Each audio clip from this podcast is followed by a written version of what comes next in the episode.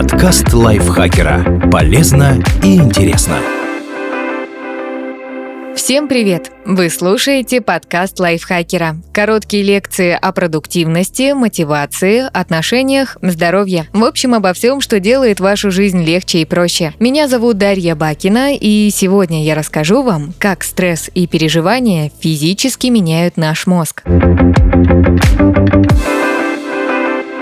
Серьезные потрясения и хронический стресс влияют на многие аспекты жизни. Пропадает аппетит, нарушается сон, страдает психическое здоровье в целом. Но мало кто знает, что психологические воздействия могут травмировать мозг. В прямом смысле они наносят серому веществу вполне отчетливые физические повреждения. Как показывает свежее исследование, опубликованное в журнале Review Neurologic, острые стрессовые реакции и хронические расстройства психики, спровоцированные все тем же тяжелым стрессом, стрессом нарушают работу двух ключевых систем головного мозга. Их условно обозначают как защитную и когнитивную. Это может повлиять на то, как мозг реагирует на угрозы, в том числе на простейшие ежедневные бытовые проблемы и конфликты. Также меняются способности сдерживать эмоции, запоминать и обрабатывать информацию. Есть три области мозга, которые реагируют на стресс больше всего. Миндалина становится гиперактивной и увеличивается в размерах. Миндалевидное тело или миндалина – это участок нервной ткани, который отвечает прежде всего за эмоции, в частности, за страх и гнев. Эта зона играет важнейшую роль в работе инстинкта самосохранения. Основная задача миндалевидного тела – обрабатывать информацию, поступающую от органов чувств, и обнаруживать угрозу. Ответом на зафиксированную внешнюю опасность становится либо гнев, первая часть в знаменитой реакции «бей или беги»,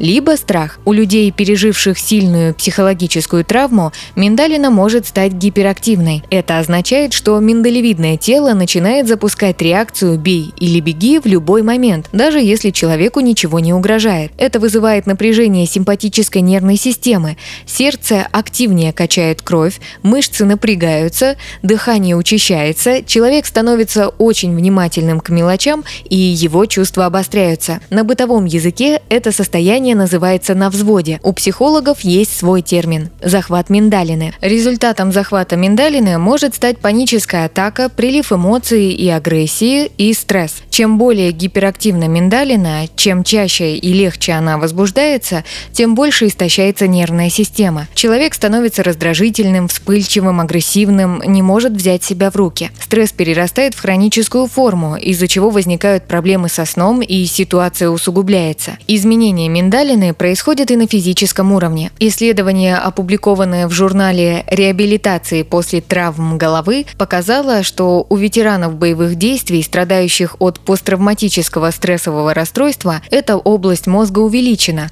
в сравнении с теми, у кого ПТСР нет. Работа префронтальной коры ухудшается.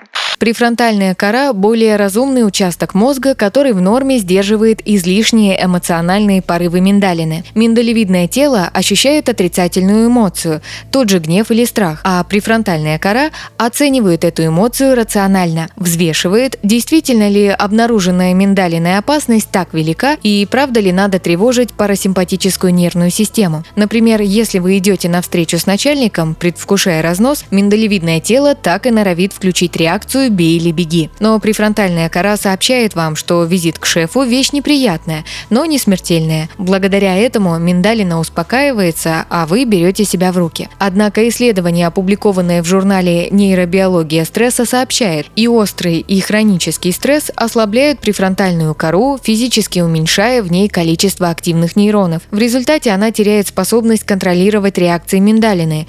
Любую опасность, даже мнимую, мозг начинает воспринимать как смертельную смертельную угрозу и реагирует на нее соответственно.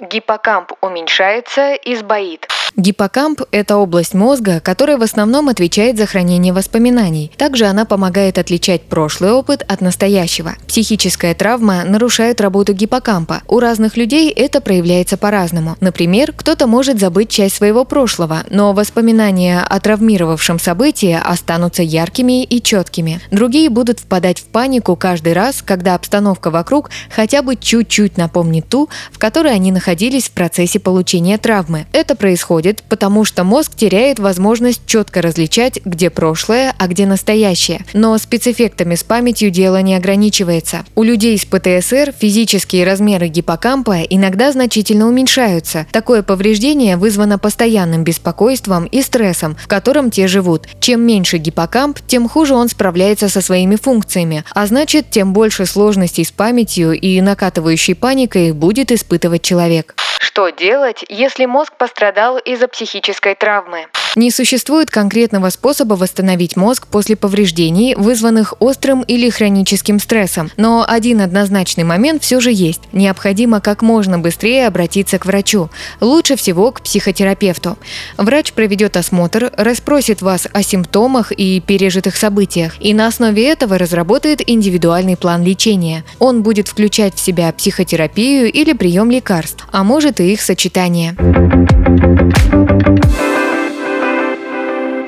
Спасибо Екатерине Комиссаровой за этот текст. Подписывайтесь на подкаст Лайфхакера на всех платформах, чтобы не пропустить новые эпизоды. Ставьте ему лайки и звездочки. Это помогает узнать о нас новым слушателям. Свои впечатления о выпуске оставляйте в комментариях или отзывах в приложении. А еще включайте наш подкаст «Сейчас скажу». Эта аудиовикторина понравится тем, кто хочет проверить свои знания и заодно весело провести время. На этом я с вами прощаюсь. Пока. Подкаст лайфхакера. Полезно и интересно.